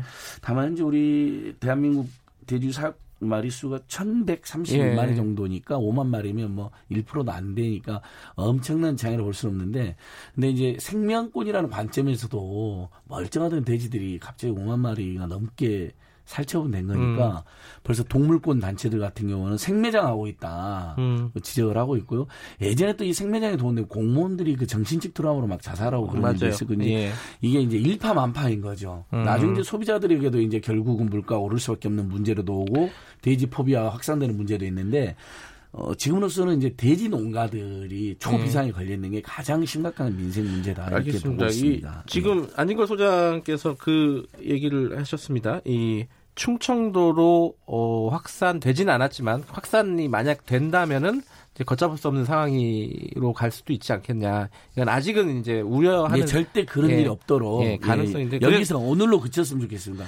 그래서, 그래서 어, 예. 저희가 어, 한돈협회 충남 예산 김계현 지부장님 좀 연결돼 있습니다. 실제로 충남에서 양돈 농가를 운영하고 계신 분입니다. 어, 김계현 지부장님 안녕하세요. 예, 안녕하십니까. 지금 아홉 번째 확진이 나왔습니다. 지금 충청도 예. 쪽에는 지금 아까 우리 안진걸 소장 말씀처럼 어, 어떤 징후는 없죠 아직은. 예, 발생 능력이 없습니다. 예, 의심 사례도 없나요 아직은? 예, 신고된 것도 없습니다. 예, 그래도 많이들 불안해 하시죠 지금? 예, 다들 불안해하고 있습니다. 어, 아니 그러면 어떤 어, 조심하는 조치라든가 이런 것들은 사전 예방 조치는 어떤 식으로 좀 진행이 되고 있나요? 어, 각자가 예. 매뉴얼대로 예. 매일 소독하고서 농장에 이동 제한이 걸려 있기 때문에 네. 절대적으로 필요한 거 외에는 농장에 사람이라든지 차량이 접근하지 않고 예. 있습니다. 예. 아니 근데 이게 이동 제한이 되면은 돼지 출하식이 놓치고 막 이런 문제가 생기지 않나요? 예, 그렇습니다. 그러면 손해가 돼지는, 크실 텐데, 그죠? 예, 그렇습니다. 돼지는 경제적인 동물이기 때문에 네. 이 규격 돈이 있습니다. 예를 들면 110에서 120kg 사이에 빼야 되는데 예. 출하시기를 놓치면 상품 가치가 떨어지잖아요. 네. 그래서 큰 손해가 발생합니다. 또 분뇨 어, 처리가 잘 안 된다고 하던데 이동 중지 명령 때문에 이거는 어떤 상황이에요? 예, 맞습니다. 이제 돼지 한 마리가 예. 새끼 돼지 빼고 어느 정도 큰 돼지는 일일 발, 저 발생 분유량이 한 5리터 정도가 나와요. 예. 1일. 예. 그러면은 이동 제한이 걸려 있으면 그 처리를 처리를 못 하기 때문에 음. 포화 상태가 됩니다. 예. 그러면 문제가 발생하지요. 예. 지금 그 충청도로 확산이 되지 않으려면은 어떤 조치가 뭐 추가적으로 필요하다 이런 좀 의견이 있으신가요 혹시? 개인적으로는 네. 권역별로 일단 묶은 거는 잘 하신 겁니다 관에서. 예. 그런데 문제는 그 돼지에서 꼭 필요한 게 공급하는 사료, 도축, 분뇨, 요 처리 세 가지가 관건이거든요. 네. 그런데 분뇨하고 어, 출하는 약간의 손해를 보더라도 저희들이 감소는 할 수 있지만 네. 운영상에 예. 사료 공급이 타 도에서 오는 경우가 많아요. 아하. 그래서 그게 앞으로는 예. 각 도에 공급할 수 있는 이런 유사시에 예. 질병이 발생 시에 공급할 수 있는 그런 체제를 갖춰야 된다고 저는 생각하고 있습니다. 알겠습니다. 이게 충청도까지 안 넘어가기를 저희들도 좀 바라겠습니다. 어, 바쁘신데 예. 연결해 주셔서 감사합니다. 예, 감사합니다. 한돈협회 충남 예산 김기현 지부장이었고요. 어, 안진걸 소장님, 그 예, 그 아까 소비자 문제 얘기하셨잖아요. 네. 실제로 돼지값이 지금 오르고 있나요? 아니 많이는 아직 안 올랐습니다. 아, 조금 왜냐하면 네. 일단 재고가 꽤 있고요. 대형마트 같은 경우도 어, 적게는 1, 2주, 3, 4, 3주까지 재고가 있고, 예. 거기에다가 이제, 아까 말씀드린 것처럼 1131마리 중에서 예. 이제 5, 6만 마리 정도만 음. 이제 살처분되어 있는 거기 때문에, 음. 근데 이제 중국이 문제는 중국입니다. 어, 중국이 예. 1억 5천만 마리를 살처분을 했거든요. 예. 중국에서 이미 어, 70% 정도 뛰었어요. 중국 내에서. 근데 중국은 돼지고기, 돼지고기 가격이 예. 예. 이제 아까 이제 충남이 이제 심각한 게 우리 충남이 3분의 1이나 돼지를 기르고 있기 때문에 우리나라에서 충남으로 가면 안 예. 된다는 예. 이제 이야기를 예. 우리가 해야 되는 것처럼 중국이 전 세계에서 돼지를 가장 좋아하는 민족입니다. 예. 어마어마하게 생 돼지고기 많이 먹죠. 많이 먹죠. 예. 사랑 돼지고기를 사랑하는 민족이라는 이야기는. 그러니까 중국이 이미 어 유럽이라든지 미국 막 수입을 해버립니다. 음. 그럼 우리나라 돼지 작업률이 한 60% 70%쯤 되거든요. 예. 그럼 우리 나무도 수입해야 되잖아요. 자, 아. 자체 공급이 지금 이미 이런 딸리기 시작한 거고 우리 내부에 예. 외부 이제 수입가가 확 뛰는 거죠. 그러니까 음. 얼마 전에도 중국 돼지열병 때문에 사실 삼겹살 가격이 뛴 적이 있었습니다. 근데 예. 다만 이제 변수는 뭐냐면 수요가 그대로 유지될 때라는 전제인데 음. 한편으로 이런 돼지열병 같은 발생하면 인간에게는 전염되지 않는다라고 아무리 이야기해도 그럼요. 일종의 그냥 돼지 포비아라든지 그냥 좀 걱정 음. 또는 괜히 찝찝함 이런 것 때문에 소비량이 줄어듭니다. 확실히. 그러니까 근데 이제 문제는 이제 돼지고기 주면 한국 사람들은 다른 걸 안 먹는 게 아니라 우리는 닭고기나 소고기를 그렇죠. 찾게 되거든요. 그러니까 닭고기 소고기 가격이 또 오르는 이런 문제로 아, 또 이어질 가능성이 연쇄적인 어떤 예, 문제들이 발생할 수 있군요. 그래서 지금으로서는 정말 예. 충청도로 가지 않고 끝나는 것으로 예. 어, 온 국민 마음 모으고 방역이 협조하는 것밖에 없다고 봅니다. 예. 예. 관련된 걱정을 제일 많이 하시는 분들 중에 한 분일 겁니다. 이 어, 축산물 시장에 계신 분한분 연결해 볼게요. 마장 축산물 시장, 음, 상훈 축산 김창수 사장님 연결돼 있습니다. 안녕하세요. 네, 안녕하세요. 어, 지금 우리 안진걸 소장이 말씀하셨는데 돼지고기 가격이 조금 올랐나요? 네, 지금 현재 조금 한 3, 40% 정도 예, 올랐다고 보시면 됩니다. 3, 40%요? 꽤 많이 올랐네요. 예, 예. 예. 지금 말씀하시는 것 네, 제가 잠깐 들었는데 예. 실제적으로 저희가 이게 작업할 때 네. 예, 지금 구제액이 아, 어, 아프리카 열병이 터지고 난 후에 예. 후에서부터 저희가 며칠 동안 작업을 했었습니다. 저희들이 아하. 했었는데 그 이후에 지금 며칠 동안 다시 또 작업을 못 하고 있는 실정인데 돼지가 안 들어와서 그런 건가요? 네네 아. 네네 그 이동 제한을 계속해서 지금 한 예. 4일 동안 해가지고 예. 저희들이 작업을 못 하고 있는 실정인데 한 40% 정도 올랐다고 보시면 됩니다. 그러면 문을 닫는 닫았 닫는 건가요? 그 시장 그 그렇죠. 어... 전체적으로 작업을 할 수가 없죠. 이동 제한 때문에. 그래요. 그러면 타격이 크시겠네요. 일단은 기본적으로. 그렇죠. 예. 아니 그 아까 근데 안진걸 소장이 수입육 가격도 오를 것이다. 이게 중국 영향도 있고 그래서 수입육은 네. 어떻습니까? 실제로 지금 국내산이 많이 확보가 돼 있지 않아요. 저희 이쪽에 보면. 예. 수입육 가격이 조금씩 오르는 추세죠. 그러면은 이게 이 사태가 조금 장기화되면은 이 돼지고기 공급 부족 사태가 우려되기도 하나요? 어떻게 보십니까? 네, 그렇죠. 어... 네, 전국적으로 확산이 안 되는 게 바라고 있고, 네. 전체가 이제 그렇게 보고 있는데 당연히 그렇게 되면 안 되겠고.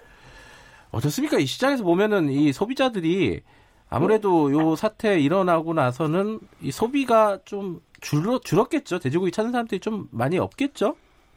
많이 줄었고요. 예. 아마 심리적인 영향도 좀 있고 예. 가격도 조금 오르는 상황이고 음. 그러다 보니까 덜 먹게 되죠 아무래도. 그 축산물 시장 운영하는 사장님 입장에서 정부 대책 네. 어떤 게좀 어, 부족하고 필요하다고 보시나요? 뭐 최고는 전국적으로 확산이 안 되게 예방이 최우선이고. 예, 뭐 일단은 지금 예, 예 위에 그 확진 판정이 여러 개 났으니까요. 예, 이런 예. 상황에서 예. 또 이제 방역 차원에서 이제 이동 제한을 주는 것도 맞다고 보는데. 네. 조금 전에 농장을 경영하시는 사장님 말씀처럼 네. 이 지역별로 해가지고 그 이동장을 두고 현재 발병이 되지 않는 곳에 예. 그쪽에 있는 물량을 빨리 도축을 해가지고 풀어주는 게 음. 저희처럼 이렇게 육가공 도매업을 하시는 사장님들이나 예. 그런 분들이나 이제 소매업을 하시는 분, 국내산을 전문으로 하시는 분들이 많이 힘들어서 그렇죠. 네. 그러려면 도축에 빨리 풀어주는 게 안 되는 데에서 지금 풀어주는 게 낫다고 봅니다. 네. 알겠습니다. 오늘 뭐, 어, 바쁘신데 연결해 주셔서 감사합니다. 예, 예, 고맙습니다. 마장동 축산물 시장에 계시는 김창수 사장님이었고요. 어, 아까 얘기 좀 이어서 해보면은 네. 외식업 우리나라 그 돼지고기 파는 식당들이 엄청 많잖아요. 맞습니다. 삼겹살집부터 예, 예, 해서 뭐 찌개 외식업계가 타격이 크겠어요, 이거. 당연히 그러니까 안 찾아가니까. 네. 자, 도, 아까 이제 제가 말한 건 소매가가 아직까지는 많이 오르지 않았다. 예, 소매가는 꽤 많이 올랐네요. 예. 어, 아직은 버티고 있다. 2, 3주까지는. 예. 근데 이제 이게 계속 물, 물건이 덜 들어오면 당연히 비싸질 수밖에 없는 건데 네. 경매가하고 도매가, 소매가 이렇게 구별하는데 경매가가 방금 우리 사장님 말씀하신 것처럼 한 40% 정도 오른 거 맞습니다. 경매가가 음. 이제 이게 이제 도매가, 소매가로 이제 연쇄적으로 오르는데 도매가도 한 22. 22% 정도 뛰었어요. 근데 아. 직 소매가가 완전히 많이 올랐다고 이제 보기는 어려운데 서서히 네. 모르고 있는 거죠. 근데 그러면 이게 가격을 올릴 수밖에 없잖아요. 그러면 이제 도매나 소매 네. 입장에서는 가격을 돈을 더 줬으니까. 근데 아까 말한 것처럼 수요는 오히려 줄어든다면 그러니까 가격 돈은 돈대로 주고 사왔는데 네. 수요는 또 줄어든다면 당연히 이게 전체적으로 애식업계까지 어, 손해를 음. 끼칠 수밖에 없고 제일 첫 번째로 이제 살처분당한 농장들일 테고 네, 예. 그다음에는 이렇게 경매, 도매, 소매에 종사하는 분들까지 모두 예. 영향을 받게 되는 것이죠. 좀 정보 차원에서요. 지금 어차피 이제 방역 작업 죄송합니다. 방역 작업이 이루어지고 있고 그리고 이제 확산을 막은 건 그게 이제 일, 급선무긴 하지만은 당장 이제 살처분된 농장이라든가 이런 데는 아, 보상을 받아야 되잖아요. 예, 예. 이게 자칫 잘못하면 뭐 굶어 죽는 어 저기 피해가 너무 심각한 상황이 오는데 보상을 어떻게 받게 되는 겁니까? 이게 굉장히 심각한데 이제 재해보험이라는 게 이제 우리나라도 보편화됐잖아요. 아 그래요? 당연히 음. 재해보험 이제 어쩔 수 없이 뭐 큰 자연재해도 있고 그러니까 근데 저희들만 해도 상식적으로는 당연히 ASP, 아프리카 돼지열병이 이야기가 많이 됐기 때문에 재해보험에서 보상이 될지 않는데 이런 전염병이라든지 네. 정부가 살처분하는 정책에서 죽는 건 어, 농가 재해보험에서 보상이 안 되는 거예요.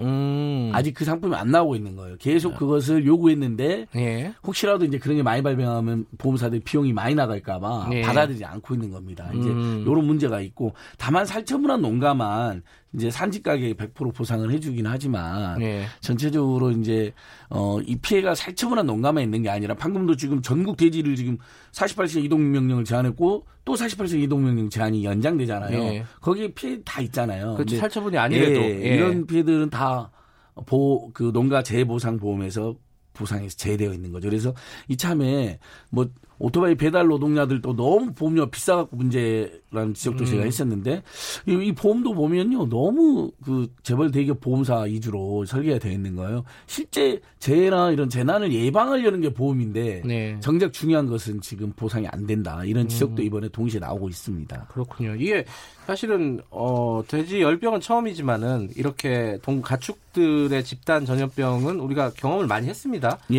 예 를 들어 뭐 조류 인플루엔자라든가 구제역 이런 것들이 있는데 그때도 여러 가지 피해들이 제대로 보상이 됐나요? 어떻게 그때도 당연히 살처분 이 농가 재보상 보험에 이런 것들이 빠져 있기 때문에 그런 것도 다 빠져 있군요. 예. 예. 어 결국 살처분한 데 만 100% 보상이 되는데 산지 가격이잖아요. 근데 이게 피해가 그냥 살처분만 있는 게 아니잖아요. 아까 말씀드린 것처럼 예. 여러 이제 가격에도 영향을 끼치고 심리적인 거, 심지어 트라우마 같은 것도 생기는 거기 때문에. 네. 근데 이제 구제금 백신이 있어서 가능하다는 큰 차이가 있습니다. 근데 지금 네. 아프리카 대질병은 어 치료가 없죠. 안 되고 예. 백신도 없고 그다음에 예. 현재 지금 우리 아홉 마리 좀 확진됐는데 정확한 감염 경로가 지금 확인이 안 된단 말이죠. 아직 안 됐죠. 멧돼지 이 라는 소리가 있어 멧돼지에서 한 천마리 넘게 한국 우리 국, 정부가 조사했는데 거기서도 지금 발견이 안 되고 있습니다. 음. 그래서 어떻게 된 거냐. 결국 이제 북한아 북한 쪽에서 내려왔다는 추정인데 그러니까 결국은 남북이 빨리 더 화해해서 이 방역 같은 것도 같이 해야 돼요. 그럼 북한을 내버려 두면 그 북한에서 고의로 보낸 건 아니고 너 내려오잖아. 이런 일들이 지금 음. 종종 있잖아요. 예. 그러니까 예. 이런 분야에서라도 빨리 남북이 빨리 더 소통하고 예. 협력해야 된다. 이런 지적도 일고 있는 거죠. 알겠습니다. 아, 뭐 방역 작업 철저히 하고 어, 협조도 해야 될 것이고요. 예, 지금으로서는 예. 전국적으로 예. 예. 추가적인 사항은 뭐 계속해서 뉴스를 통해서 전달을 해드리겠습니다. 오늘 말씀 감사합니다. 예, 고맙습니다. 민생경제연구소 안진걸 소장이었고요. 김경래 최강 시사 듣고 계신 지금 시각은 8시 45분입니다.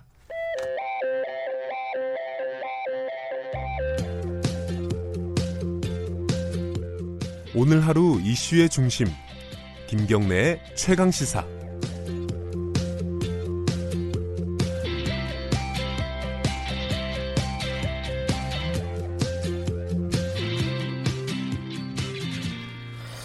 네, 김경래 최강 시사 듣고 계십니다.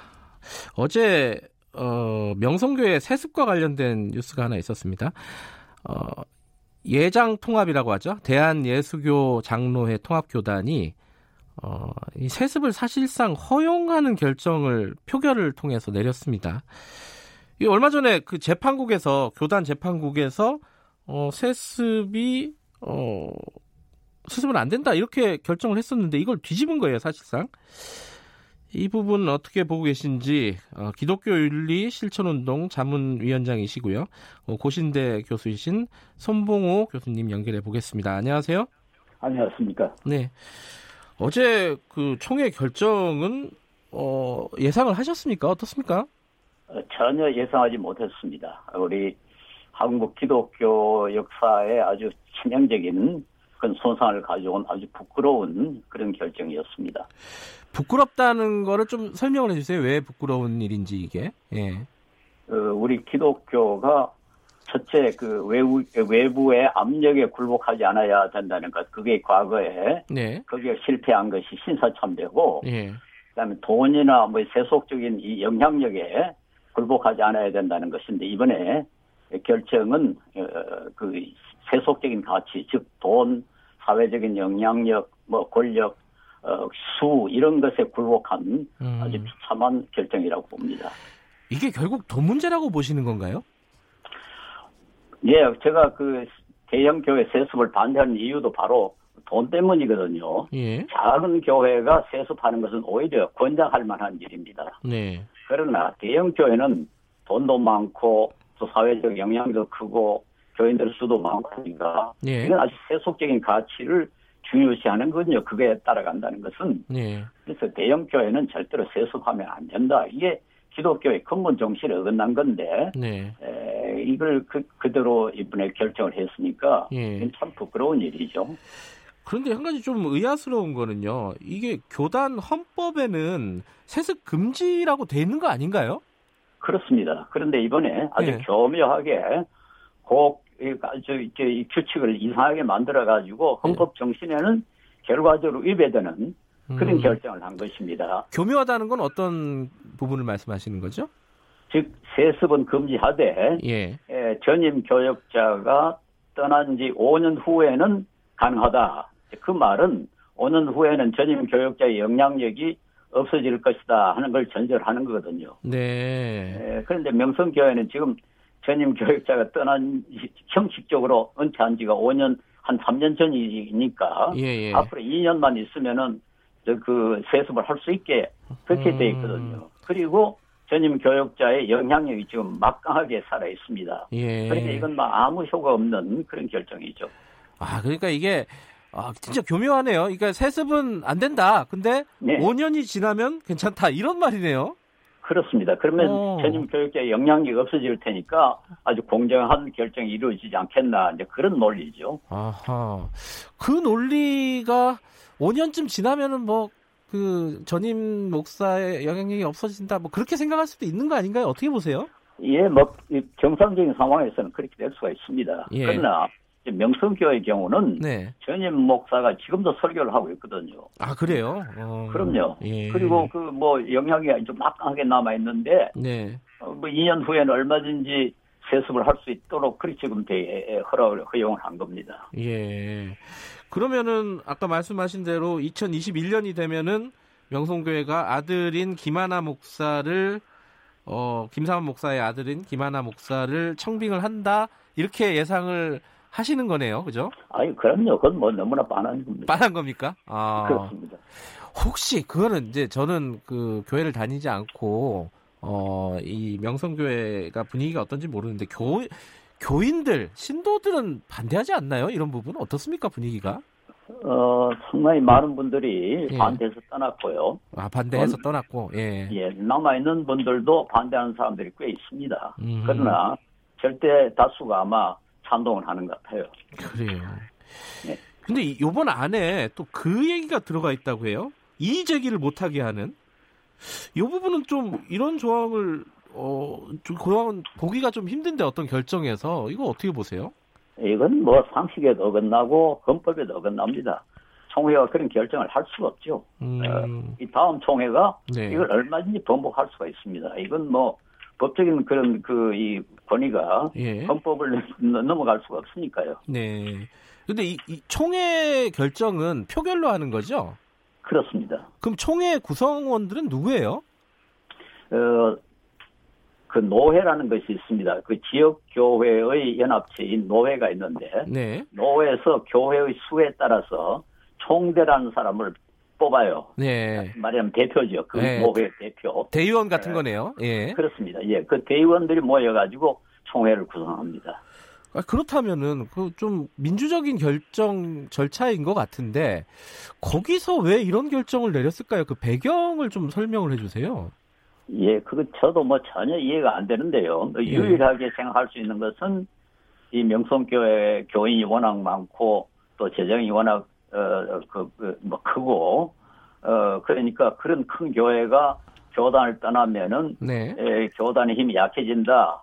아마 그게 뭐 유일한 제가 생각할 수 있는 유일한 이유입니다. 아, 그리고 또 예. 역시 막 그와 비슷한 큰 교회들이 또 교단을 떠나면 어떻게 하겠나 그 걱정이 작용한 것이 아닌가 뭐 그런 추측을 할 수가 있습니다. 그러니까 세습을 어, 하려고 하는 교회들이 교단을 떠날 것을 우려했다 이렇게 보시는 거네요. 그게 한 가지 이유가 아니겠는가 추측을 할 수가 있죠. 그렇군요. 근데 이, 이 부분은 음, 예컨대 미국 같은 데서도 이 교회 목회직 세습들이 간혹 종종 좀 있다고는 들었어요. 근데 이게 우리나라에서 지금 이렇게 어, 송 교수님 같이 이렇게 반대하는 이유가 뭐좀 뭐 종교인들이 아닌 분들까지 포함해서 좀 설명을 해주신다면요. 예, 미국에서도 뭐 있다고 소리는 들었습니다만 그렇게 크지 않고요. 예. 그러나 거기에서는 상당히 합리적인 이유가 있어가지고 세습을 하게 되고, 예. 우리나라에서는 그것보다는 역시 돈, 교회 내 수, 사회적인 영향력 이런 그 성경과는 관계없는 예. 어떤 의미에서는 비기독교적인 가치가 여기에 작용하기 때문에 제가 반대를 하는 겁니다. 그래서 그 자체를 반대하는 건 아닙니다.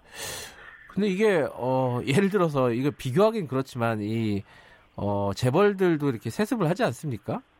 그렇죠. 이게 교회 같은 경우에 아들이 뭐 훌륭한 목사라 그러면은 세습을 할 수도 있는 거 아니냐 이렇게 생각하시는 분들도 있을 것 같아요. 근데 지금 어, 기독교 정신에 위배된다고 하셨는데 어, 기독교 정신이 어떤 거고 그게 왜 위배가 되는 건지 좀 어, 좀 말씀 좀 해주실 수 있으신가요?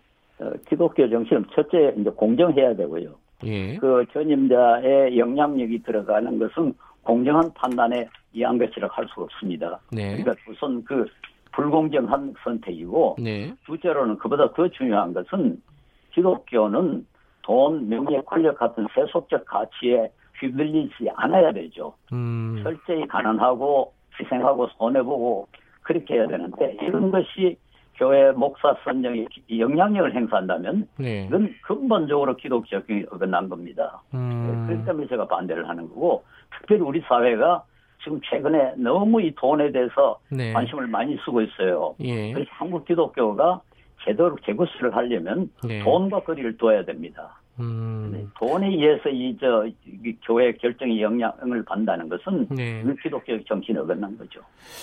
근데 현실적으로는요, 한국 교회가 보면은 대형 교회 중심으로 이렇게 재편이 돼 있지 않습니까? 그쪽에서 이렇게 돈 문제를 그냥 어 무시하고 이렇게 가난하게 기독교 정신으로 돌아간다. 이게 현실적으로 가능한 일인가 싶기도 해요. 이거 어떻게 보십니까? 예, 현실적으로는 어렵죠. 예. 어, 그러나 우리 기독교는 현실이라도 그게 기독교 정신에 어긋나면은 그걸 배척하고 네. 고쳐야죠. 예. 뭐 아무리 비현실적이라도 그래도 현실적이 되려고 비현실적이 되려고 즉 기독 정신에 따, 라서 행동하려고 노력은 해야죠. 예. 그런데 노력도 하지 않고 그대로 아주 따라가 버리는 것은 이건 기독교 존재하는 이유가 없어져 버리는 겁니다. 네. 그 일부지만요, 이 기독교 어, 교회 목사분들 중에 뭐 정치적으로도 굉장히 좀 과격한 어, 극단적인 발언 같은 것들을 하는 분들도 좀 있습니다. 이런 현상들은 왜 일어난다고 보십니까? 예, 그것도 너무 이 자기의 정치적인 이념이 거룩하고 확실하다고 생각하기 때문에 네. 이제 종교적으로 저 그걸 이용을 하는 거죠. 예. 그러나 종교는 원칙적으로 네. 세속 정치에 직접 개입하면 안 됩니다. 음. 원칙적으로 그저 도덕적인 것, 비인간적인 것, 혹은 뭐 비인도적인 것에 대해서 비판을 할 수가 있지만은 네. 현실 정치 뭐 권력에 대해서 관계하는 것은 예, 기독교의 본질에 어긋납니다. 네. 그러니까 그런 일들이 우리나라 교단에서 많이 벌어지는 특히 이제 개신교가 그런 쪽에 비판을 많이 받지 않습니까? 그런 이유가 있을 것 같아 갖고 여쭤본 거예요. 이 불행하게도 이제 개신교가 예. 좀 성공했기 때문에 실패한다. 저는 그렇게 보는데요. 아, 예. 예. 그동안에 너무 이 세력이 커져 버렸어요. 예. 그 세력을 올바로 사용해야 할 텐데 네. 아주 그 종종 잘못 사용하면 그런 예. 유혹을 계속 받습니다. 예, 예. 알겠습니다. 오늘 말씀 감사합니다. 감사합니다. 예. 어, 고신대 손봉호 교수님이었습니다. 기독교 윤리 실천운동본부 자문위원장이기도 하시고요. 어, 9월 27일 금요일 김경래 최강시사 오늘은 여기까지 하겠습니다. 저는 뉴스타파 기자 김경래였고요. 어, 금요일 잘 마무리하시고요. 주말 푹 쉬시고 다음 주 월요일 아침 7시 25분 돌아오겠습니다.